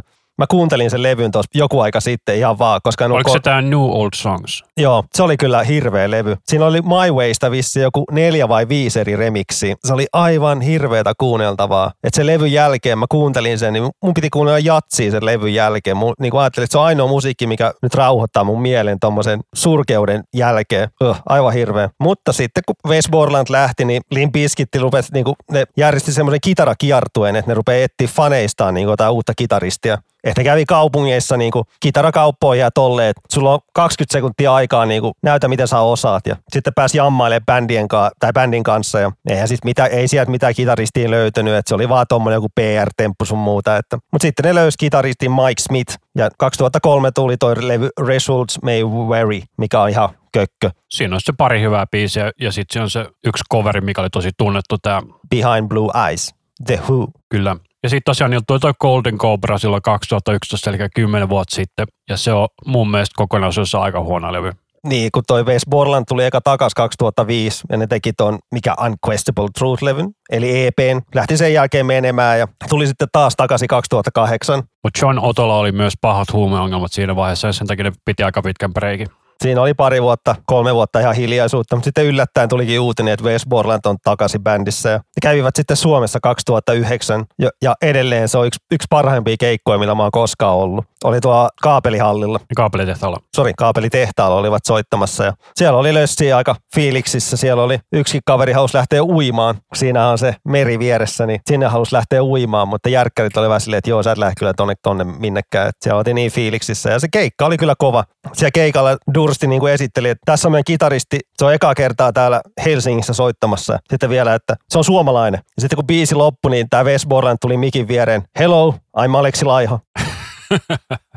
se, oli, se oli hieno hetki, ei se vaan moni tajunnut ja tolleen. Ja ihmiset siihen aikaan jossain Ir-galleriassa ihmetteli, että mitä se sanoo, että se on suomalainen. Oliko se suomalainen oikeasti soittamassa kitaraa, että heille meni vähän vitsi ohi. Näin on. Mutta siellä keikalla tuli kaikki biisit, mitä halusi. Ne soitti jopa pari biisiä tuolta Results May Very-levyltä, millä Borland ei edes soittanut. Se oli aika yllättävää. Tiedätkö, kun mulla on sellainen outo fiilis, että mä olisin nähnyt Limpiskitin livenä jossain suorassa lähetyksessä, mutta mä en muista missä se oli. Se oli mun mielestä sellainen, että siinä oli Limpiskitti ja sitten oli Fate No More ja olisiko ollut Offspring. En mä tiedä mitä. Se on silloin, kun Fate No More tehnyt comebackin niihin aikoihin, 2011 just. Se on tuo varmaan tuo 2009 kesäkeikka Download Festival. Joo, niin olikin. Mä katsoin sen suoraan lähetyksen, niin se oli niinku kaikista parhaimman kolmen bändi siinä. Joo, mäkin katsoin ihan, kun se tuli, ja, ja nykyäänkin tulee niitä festareita live-keikkaa, niin joo, sieltä tuli se Limp Bizkitin live-keikka, se oli tajuton, kun se on Englannissa, Download on vissiin niin kuin Englannin suurin festivaali. Ei ole, se on suurin rockfestivaali. Okei. Okay. No mutta sielläkin varmaan ihmisiä joku parisataa tuhatta tai jotain. Niin sekin oli ihan järjetöntä, kun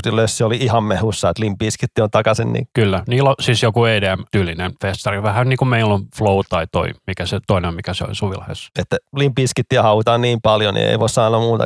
Käykää, jos tulee mahdollisuus, niin käykää katsoa livenä tai kattokaapa vähän niitä live-videoita, niin siellä on ihan uskomaton meno. Että kyllä se bändi osaa se live-meiningin kyllä ihan, niin kuin, ihan tosi hyvin. Kyllä. Pitäisikö me nyt siirtyä tähän Limp Bizkit Still Sucks-levyyn? Siirrytään vaan. Eli 2011 tuli Cold Cobra-levy, Baseballanin paluulevy, joka oli ihan niin, vähän semmoinen. Sitten olisi tullut hyvä EP ja sen jälkeen tuli yksittäisiä biisejä ja tommosia, mutta kymmenen vuotta semmoista hiljaiseloa niin kuin levyjen suhteet. Kyllä no, bändi on keikkaillut kyllä niin kuin jatkuvasti kyllä, mutta mitään studiokamaa ei ole tullut. Ja tässäkin, on, tässäkin levystä on huhuttu monta vuotta jo silleen, että joo, levy on nauhoitettu, mutta ei ole lauluja, koska Dursti ei kiinnosta tai se ei ole inspiroitunut tarpeeksi. Mutta sitten tänä vuonna tässä syksyllä ihan yhtäkkiä tuli vain ilmoitus, että hei, me tulee levy Halloweenina, eli sunnuntaina, että ei tässä muuta. Eikö se tullut yli joku viikko aikaisemmin se ilmoitus? Tyyliin. Eka single Dad Vibes tuli joskus elokuussa, elokuun lopulla vai syyskuun alussa ja sitä ei kunnolla edes promotoitu tai mitään. Sitten tulee vaan lokakuun loppupuolella vaan uutinen, että Halloweenia levy. Silleen, aha, okei. Okay. Kyllä. Eli aloitetaanko ekasta biisistä, kun me ollaan se kuunneltu, pysäytetään ja vähän kommentoidaan vai mitä me meinaan? Lähdetään hienolle matkalle mukaan. Eli ensimmäinen kappale on tällainen kuin Out of Style. Ja tätä biisiä nämä veteli jo tuossa 2009 jo keikoilla. Pari kertaa vetivät, toimi silloin nimellä Waste Oid, vai miten lausutaakaan. Mutta tästä tulee tosi määräävä riffi heti alussa. Dropped b vedetään vähän Harmi, ette näe, mutta mulla lähti heti niin kuin pää nytkyttää. Kyllä mulla kävi sama juttu, mä kuuntelin tätä levyä silloin Halloween sunnuntai aamuna, kun heräsin, niin kuuntelin sohvalla vähän silleen. Niin kyllä pää lähti nykimään heti, kun tämä biisi lähti käyntiin, että herra jestas. Että itse olen yllättänyt, kuinka hyvältä bändi kuulosti tässä ekas biisissä. Että tää on ihan klassista, oli Biscuit Soundi. On kyllä todella hyvä niin kuin aloitusraita, ihan naurettavaa. Ei olisi uskonut, mutta kyllä tämä vaan koska silloin kun tämä levy tuli, niin me kuunneltiin nopeasti sieltä täältä näitä biisejä, niin kuulosti vähän kakalta, mutta tällä niin kuuntelin niin kokonaan, niin kyllä tämä oikeasti ihan hyvä tämä aloitusraita ainakin Audios täällä. Et me itse on tätä levyä fiilistellyt tässä ihan törkeästi, niin kuin, että kuunnellut läpi kyllä, että aika tuttuna on nämä biisit, mutta kyllä tämä edelleen hymyilyttää tämä levy kyllä, että tämä on hyvä. Joo, eli ensimmäinen kappale mennyt, niin mikä sulla on päällimmäiset fiilikset? Todella hyvät. Että kyllä mä niin kuin dikkasin ja YouTubeskin kattelin videot, kun tekee ihmiset tätä vähän reaktiovideot, niin kyllä kaikki niin kuin hymyilee vaan ja se nytkyttää pääntä, niin että tää on ihan klassista biskittiä ja niin kuin aikuisten oikeasti mun on tosi tiukka biisi. Kyllä on ehkä väärä ihminen arvioimaan, onko vähän iso fanboy, mutta kyllä mä niin kuin dikkasin kyllä tosi paljon, että tuli oikein tosi niin kuin iloinen olo, että ihanaa, että tämä bändi on tullut nyt takaisin tälleen niin kuin nauhoituslevymuodossa. Mitä sä antaisit tuolla ekalle biisille arvosana yhdestä kymppiä? 10 kautta 10. Mä annan sille vahva yhdeksän. Mä oon niin kuin tosi huono, ju, sanoinkin, niin, niin iso fanboy, että no, mä dikkasin. Ei tarvi olla fanboy, jos biisi on hyvä. Biisi on tosi hyvä riffi, on dyn, dyn, Vähän vähän dropped B vireillä tolleen vähän. Ja onko toi whammy baarilla, kun se vähän leikitään? Niitä on whammy pedali. Mun mielestä se on, se, on se whammy jutulla. Mun mielestä mä katsoin, Borderlands laittoihin video, että miten se soittaa ton riffi. Niin just. Mennään seuraavaan biisi. Seuraava biisi on Dirty Rotten Biscuit. Alkaa scratchilla. Tää riffi kuulostaa hirveän tutulta. Tää on joku riffi, mikä on ollut Starfishillä. Get the fuck up. Mikä se on se biisi? Hot dog. Niin, siinä.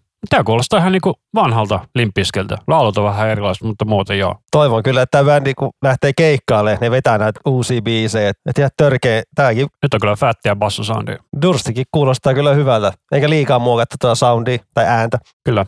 Tuon Borlankin aina tunnistaa tuossa puhtaasta kitarasoundista. Se on tuo sama efekti juttu aina, mutta se tunnistaa siitä, että toivon jos Borland.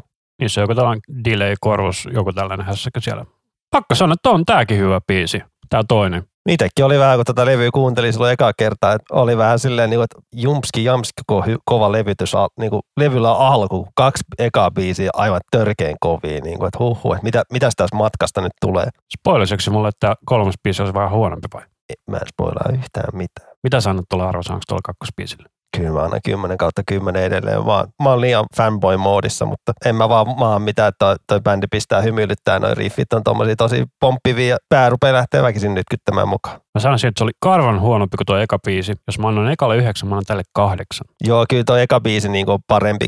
Just kun mä tykkään siitä, on se, se ekas biisissä on se Scratch Fresh juttu iski tosi kovaa silloin. Mutta. Yes. Seuraava kappale on tää ilmeisesti sinkkubiisi Dad Vibes. Kyllä. Durstillahan toi nyt toi juttu, että se vähän pukeutuu tuolleen niin vanhan näköiseksi, että on vähän perukkia tolleen, että se on, näyttää jotain 60 tai jotain. Se näytti siltä jo silloin VTC-aikoihin. Mutta hyvältä se näyttää nykyään. Onhan hän jo 50, että ei voi enää näyttää mitään 20 et se oli hämmentävää kuulla tämä Dad Vibes ekaa kertaa, kun tuli julki, niin että mietti vähän, että mitä mä nyt kuuntelen oikein, kun ei tiennyt, että tykkääkö vai ei. Tämä on kyllä vähän outo biisi tähän mennessä. Mutta mitä enemmän tätä kuuntelin, niin kyllä tämä tarttuu ja tästä tuli hyvä fiilis. On sanottu tosi oudot myös.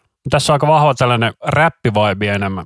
Joo, Limpiskitin silloin, kun ne teki niitä vanhoja levyjä lainausmerkeissä, niin silloinhan niillä oli tosi paljon näitä enemmän just hip-hop eikä niin kuin nu metal biisejä siellä mukana. Joo, oli se Rollinista oli se räppiversio ja sitten oli Get Your Groove On ja ää, mikä And, and, and Together Now, miten se lausutaan? And Together Now. Joo, mutta se on kyllä hyvä, koska siinä on Wu-Tangin Method Man. Kyllä. Ja ekalla levyllä oli joku kanssa, mä en nyt muista ulkoa. Siellä ei ole niin puhdasta räppibiisiä kyllä. Mutta mitä sanot tälle kolmosbiisille, eli Dead Vibes? Mä annan 7 kautta 10 ja isoin syy, miksi niin alhainen, niin on se, että tässä on konerummat. Mä annan 6 kautta 10. Mutta tosi tarttua toi varsinkin kyllä toi, niin, tämän kuuntelin pari kertaa, niin kyllä toi jäitte mieleen toi ladida, mitä tuossa lauletaan.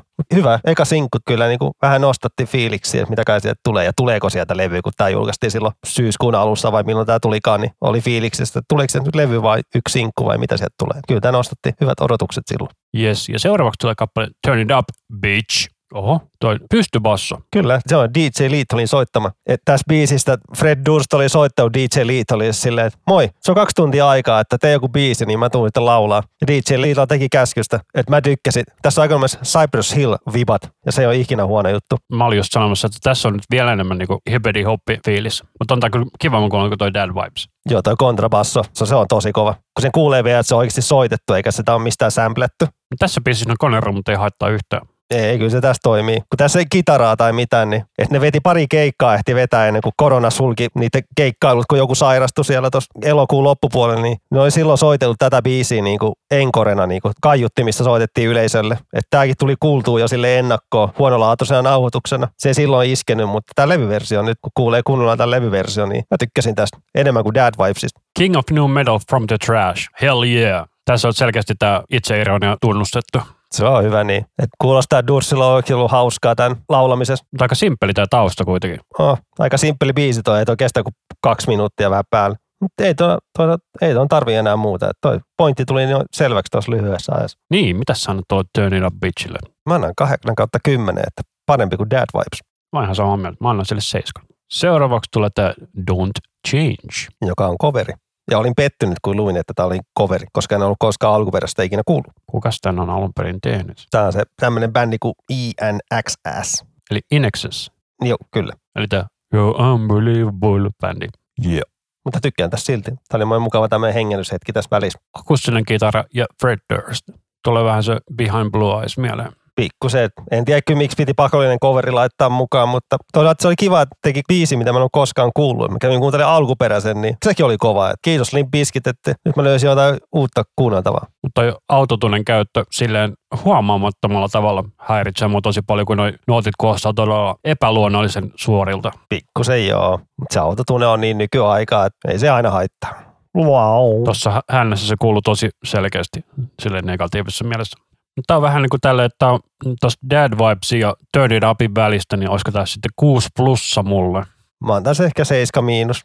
Eikä taas voinut vähän räjähtää vielä lopussa enemmän tämä biisi, mutta aika tämmöinen simppeli coveri, mutta kyllä tämä sopii tuohon kivasti tuohon levy alkuun, kun on niin väkevä alku, että neljä tuommoista hyvää biisiä tulee. Niin kiva kiva, että tämmöinen vähän slovari tähän väliin. Niin se on vähän rauhoittaa sitä kokonaisuutta, että siinä mielessä se on ihan ok että joo, ettei käynyt just Slipknotin Iowa, että se on koko levy on melkein täyttä turboahdettua mättöä. Kyllä se väsyttää todella nopeasti. Joo, että en minä tuommoista jaksaisi enää kuunnella semmoista turboahdettua mättöä niin kuin 50 minuuttia putkeen. Keikalla nyt menee, kun se on hengennystaukoja, mutta levyltä ei nyt ihan aina putkeen. Jep, jep. Mutta seuraava biisi on You Bring Out the Worst in Me. Onpas todella outo alku. Biisistä on kivaa melodista bassoa, että basso riffi oikein. Kyllä. Siitä, että, että basisti on tunnettu, että se soittaa paljon tämmöisiä melodisia bassoriffejä kuuntelee tuota vanhempia biisejä, vaikka Rearrange-biisi alkaa sillä du du du du. Tosi aliarvostettu basisti. No, tulipas aikamoinen kontrasti sitten, tuolle kunnon tykitys. Durstilla on kyllä toi kova huutoääni, mitä tuossa lähtee tuossa. Onko toi nyt kertosää, mikä tuossa nyt lähti vai tolleen, mutta... Vaikea sanoa, kun se on tullut vasta kerran. Jos se tulee toisen kerran, niin sitten se on kertosää. Ja taas toi pentele autotune nuotti. Uu, sieltä kuuluu hieno, kun you put a knife in me, niin että kuuluu shing, se on hyvä, kun mä pitkään luin, että toi feikki veitsiä, niin, mutta meillä on sellainen musta veitsi, mikä pitää ihan samanlaista ääntä. Mä voin demota se sulle jossain vaiheessa. Nice. Mutta noi Durstin huudot kyllä toimii ainakin itselle. Jos niitä jotain vanhempia biisejä miettii Biskitiltä joku Boiler, niin siinä on tosi kovat ne why, why huudot lopussa. Et kyllä Durstilla on semmoinen tosi tunteikassa, kun sehän huutaa. On, on. Mutta tämä on mun mielestä aika outo biisi. Ainakin tälle ekalla kuuntelulla tämä on mun aika heikko. Tämä on vähän tommoinen, että melodista vähän ja sitten tulee huutoa, melodista huutoa. Että No sanoisin, että tämä niinku kontrasti on vääränlainen, mikä näissä on. Eli se kontrasti on hyvä asia, mutta kun se tehdään mun mielestä silleen niinku väärällä tavalla. Että se ei istu kokonaisuuteen, sitten kun siitä palataan tuosta mätöstä takaisin, niin sit se vähän niinku lässähtää. vähän tommoinen ei ole. Noi huudot oli kyllä tosi kivaa kuulla, mutta mä annan arvosanaksi semmoisen kuusi puoli. Mä annan tälle vitosen. No, ei isken. No mä yritän ottaa sellainen kuin relatiivisen, että se oli mun mielestä huonompi kuin toi Dad Vibes ja silloin kuusi pistettä tällä hetkellä, niin siksi annan vitosen. Eli seuraava kappale Love the Hate. Onpas jännä sample loopi. Tää on tällainen I fucking hate Limp Bizkit, räppibiisi. Kukahan tässä on fiittaamassa? Kyllä tuossa vissi Dursti itse on. Se on vaan niinku vissi vähän muokattu ääni. Tai toi West Borlandi. Saattaa olla West Borlandi. Se voi olla. Mutta tässä biisissä mä dikkasin noista kitarasoundista. Tämä on sellainen, että mua vaan naurattaa tällä tällä hetkellä. Tai autotune. Ei, kun siis tämä tarina tässä kappaleessa, niin se on tällainen, että sit kun tästä novelty kuluu loppu, niin tämä varmaan sellainen, että tämä todennäköisesti tulee skippaantua, jos tätä kuuntelisi uudestaan, koska tämä sanot aika paskaa. Mutta mä tykkäsin tästä biisin tunnelmasta. Ja toi kitarasoundi tässä on kova. On, on. En mä tuotantoa hauku, mä vaan haukun sitä, että tämä vitsi vanhenee varmasti todella nopeasti. Tässä biisissä on se huono, että tää on liian lyhyt. Tää loppuu vaan niinku kesken. Jota alle kaksi minuuttia pitkä viisi. Että tää olisi pitänyt olla joku vielä joku minuutin lisää. Tulee joku britke, sitten olisi voinut vaikka räjähtää ja se on siinä. Mutta tää niinku, mua harmittaa, kun tää biisi loppuu näin kesken. Niinku, arh, jotenkin, öö. Mä en ymmärrä, mi- mi- miksi ne eivät tehneet pikkusen pidempi tosta, minuutti lisää, niin se olisi ollut mua. Niinpä. Mutta mä en ennakoja, mä annan tälle nelosen, koska tota, tää oli vielä ihan hauska, mutta mä veikkaan, tokalla kuuntelun kerran toi vitsi vähän jo vähän vanhenee. Mä annan viisi ja puoli. Just sille kitarasoundista saa sen ison arvosana, mutta toi paljon miinusta, kun on niin lyhyt. Jos toi tulee suflella, niin kyllä mä ton kuuntelen, mutta ei toi mihinkään mun. En mä tota niinku hakemalla halua kyllä kuunnella uudestaan se pahemmin. Kyllä. Otetaan seuraava kappale, Barnacle. Joka, mikäs Barnacle se on? Onko se niinku puun kuori vai mikä se on? Mega mietin, onko se joku lato, mutta se onkin pelkkä barn. Barnacle on suomeksi takiainen. Okei. Okay. Se on hyvä suomalainen bändikin tälleen by the way. Löytyy YouTubesta, ei Spotifysta, sorry. Voitti joskus ääniä viemä bändin katsomuksen. Et heti biisi lähtee käyntiin tämmöisellä Nirvana Stone Temple Pilots meiningillä. Joo, tällainen hauska grunge throwback. Toi lauluhan on ihan niin kuin Stone Temple Pilotsin Scott Weiland. Eikö se kuollut tuossa vähän? On siitä jo jokunen vuosi. Sä, kaikki grunge-suuruudet on melkein kuollut. On siellä Eddie Vedder vielä mukana. Mutta on tää parempi kuin Dad Vibes, eli olisiko tää sitten mulle seitsemän? Mä en aluksi tässä biisissä oikein tykännyt yhtään, kun tää levy tuli, mutta nyt kun tässä kuuntelee taas, on tää kiva tämmöinen punkki rockirepäsy. Se on sen grunge. Et mä en tiedä, Mutta grungehan on vaan punkkia, missä on rockia. juuri näin. Mä annan 6 kautta 10. Joo. Eli seuraava kappale on sellainen kuin Empty Hole. Taas akustinen kitarameininkiä. Tässä on basisti soittamassa kitarat. Olipas mitä sanomaton biisi. Joo. Siis tässä on vaan akustinen kitara ja Fred Durst.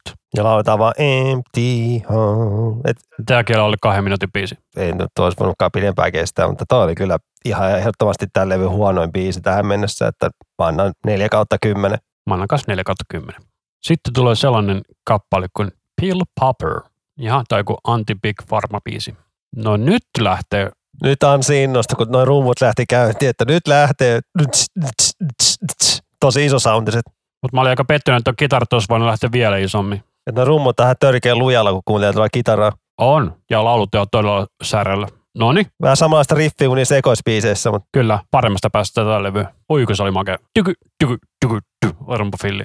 naura, naurattaa katsoa, kun Anssi nyt on ihan fiiliksissä, kun se ei kuulu näitä biisejä yhtään, niin No kuulimme kolme sekuntia tyynili kaikki. Itse oli ihan unohtanut, miten tämä biisi menee, niin, mutta perkulle tää lähtee. Kyllä tämä pistää pään hakkaamaan tai kerty. Metsidikka. Tyky, tyky, tyky, tyky. Rumpafilli on kyllä ihan ha- mahtava. Inti- Intian meininki. Ei tämäkään biisi kestä pitkään, mutta pitäisikö tämä biisi ollakaan yhtään se pidempi? Ehkä kertsi vaan kerran tuohon loppuun, niin sit se olisi siinä. Kyllä tää on, tää on kova. Metsidikka. You fucking bitch. Ja sitten räjähtää. Jännä toi sample. Druip, druip. Meikä tyylinen sample tossa. Onko se kitara? Kyllä se oli sample. Verran jästä, kauan toi biisi mulle kesti. Varmaan kaksi puoli minuuttia tälleen lonkalta heitettynä. 223, kyllä. Et jos se olisi ollut pidempi, se olisi ollut kymppi, mutta mä annan sille yhdeksän. Mutta jos se on pidempi, se olisi vaan pilannut ton biisi. Ei välttämättä. Mitä sanot tuolle? Mitäs mä merkkasin? Mä laitan 9 kautta 10. Tämä oli, niin kuin, mä, olin ihan yllä, mä olin ihan shokissa. Mä olin ihan unohtanut koko ton biisin. Toihan lähti, kun nyt tälleen kuuntelee ihan rauhallisessa ympäristössä ja mitään taustameluun, niin du, du, du, di, du, du, du, du, du, du, du, du. hyvin lähti. Herra jestas. Seuraavaksi sitten tulee snäkipuu, eli kakka välipala. Neljä minuuttia ja risat. Jos ei tykkää siitä, kun joku syö, niin tämä on sulla aivan kauhean biisi. Ui, hitsi, mikä biitti. Mikä se on se tyyli, mitä YouTubessa tehdään niitä videoita, että joku vaikka avaa joku pussia, että mä avaan nyt tässä pussiin. ASMR. Joo, toi vähän kuulostaa toi alku siltä, kun avataan sipsipussi. Kaveri teki lopputyönsä ASMRssä tuolla, kun mä olin opiskelemassa maisteritutkintoa. Se on kyllä outo meininki. Mä ymmärrän niitä videoita ja kuka haluaa niitä kuunnella. Se on audiopornoa jollekin. Mä joskus kuuntelin paria, ne oli tosi häiritseviä. Tässä on kyllä kova biitti tässä biisissä, Mitsi dikkaa. Tää on helvetin lyhyt albumi, tai 32 minuuttia.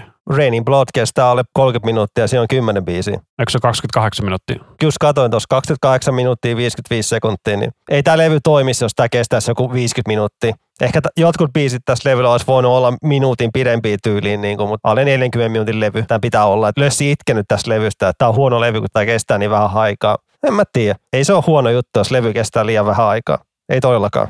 Täällä on aika paljon niin tätä hip-hop-meininkiä tällä levyllä, missä mä oon yllättynyt. Itse on eniten yllättynyt tällä levyllä, että kuinka hyvältä tuo Dursti on kuulostanut koko levyn silleen, niin kuin, että Se kuulostaa samalta kuin 20 vuotta sitten. erittäin hämmentävää, se on hyvä juttu. Mutta se on kyllä ihme, että ääni ei ole mennyt, niin kuin joillakin laulilla menee. Niin kuin Vince Neilillä. Ei Durstikaan mun mielestä silleen, niin kyllä se pitää itsestään huolta, eikä mitään se röökää, mitään ryyppäile tai tolleen, niin kyllä se ääni pysyy kuosissa siinä.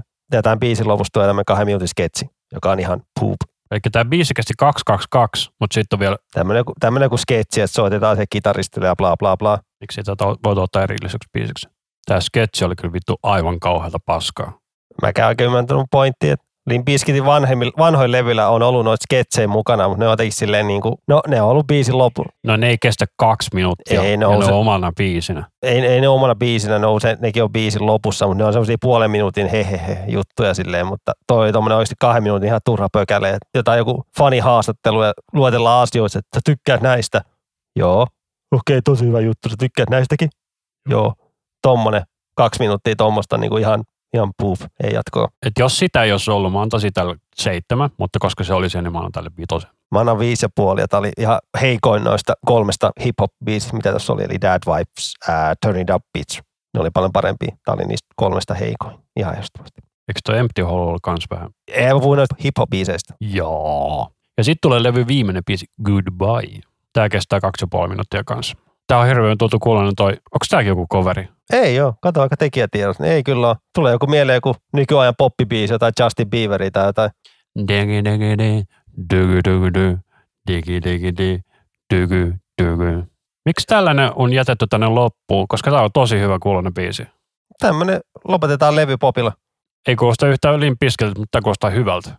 Tässä ihmiset miettii, että onko tämä niinku hyvästi bändiltä, mutta toisaalta tämä kitaristi laitto IGeen semmoisen kuvan, missä sanottiin, että bileet vasta alkaa, että lisää on tavaraa tulossa, mutta se kyllä poisti sen heti, että en usko, että bändi nyt hajoaa, että kyllä usko, että lisää tavaraa tulee, että taas milloin tulee, niin se on taas toinen asia, mutta kunhan tämä korona rauhoittuu ja pääsee keikkailemaan, niin kyllä mä uskon, että ei tämä bändin taru lopu tähän todellakaan. Tai en halua itse ainakaan, että loppuu, että kyllä mä haluan vielä kerran nähdä nämä livenä ja suosittelen kaikille mennä katsoa livenä, kun tulee toivon mukaan Suomeen. Toivotaan. Tässä ei niin paha toi autotune. On siinä autotune, mutta se ei ole niin häiritsevä, kun se kuuluu vähän tähän genreen. On, se on, sitä löytyy, mutta se ei ole. Tää on niin kuin ihan Tämä radiopoppibiisi. on ihan radiopoppibiisi. Et koko levy on ollut aika semmoista vaihtelevaa. Löytyy niitä mättöbiisejä, löytyy sitä hip-hop-menoa ja sitten löytyy tämmöistä balladia, että et en mä tiedä. Ei mua haittaa tämä levyn pituus. 32 minuuttia. Se on ihan tarpeeksi. Tää on niin kuin oikeasti ihan naurettava hyvä biisi, tää viimeinen. Tää on sieltä vaimokin saattaisi tykkää. Tämäkin on aika lyhyt biisi. Kauan tämä kesti? Kaksi ja puoli minuuttia, kun tämä kesti. Sitä luokkaa, joo. Ei tämänkään pidä olla pidempi. Olisi tässä voinut ehkä olla joku pieni britke vielä, mutta goodbye. Se on aika hyvä loppusanoma tuolle levylle. Goodbye. Kyllä. Mitä sanot tällä kappaleella arvosana?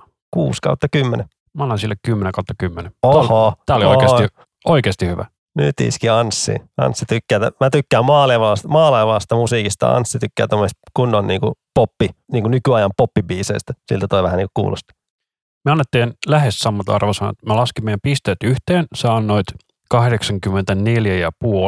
ja minä annoin 80 plus.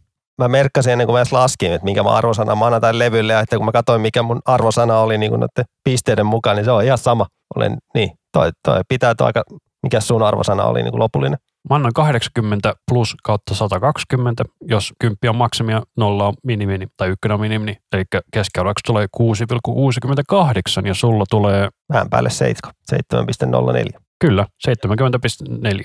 Ja ennen kuin laskin tätä keskiarvoa, niin mä kirjasin tähän jo 7 kautta 10 ja ympyröin sen ylös itselleni, että sen arvoinen levy tää on. Tämä oli tuo jossain Chaos sinessä saanut 4 kautta 10. Sitten joku Battle Beast oli saanut 10 kautta 10. Mä olin vähän silleen, että hei come on. Ei tämä nyt 4 kautta 10 arvoinen levy ole. Vaikka et ole niin Limp Bizkit mikään iso fani, niin, mutta levynä niin ei tämä mikään 4 kautta 10 ole. Eli sä annoit sille siis seiskan ja minä annoin sille kuusi puoli.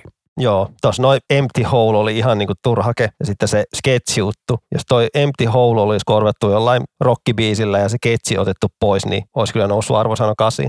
Kyllä. Olisiko tähän hyvä päättää tämä meidän jakso? Tähän on hyvä päättää, tähän hyvään viboihin, niin kuin miten tuossa biisissä laulutaan, niin mekin toivotetaan vähän niin kuin goodbye. Jes, eli tämä oli varmaan sitten tämä lähetys tässä. Eli tosiaan kaikki nämä meidän linkit Suplaan ja Spotifyhin sun muuhun löytyy osoitteesta Linktree kautta iskusävelma, eli linktr.ee kautta iskusavelma.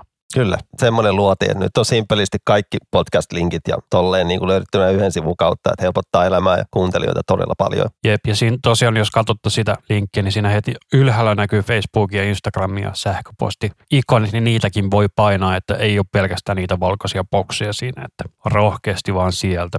Mutta kiitos tästä jaksosta. Minä olen Anssi Minä olen Rami. ja tämä oli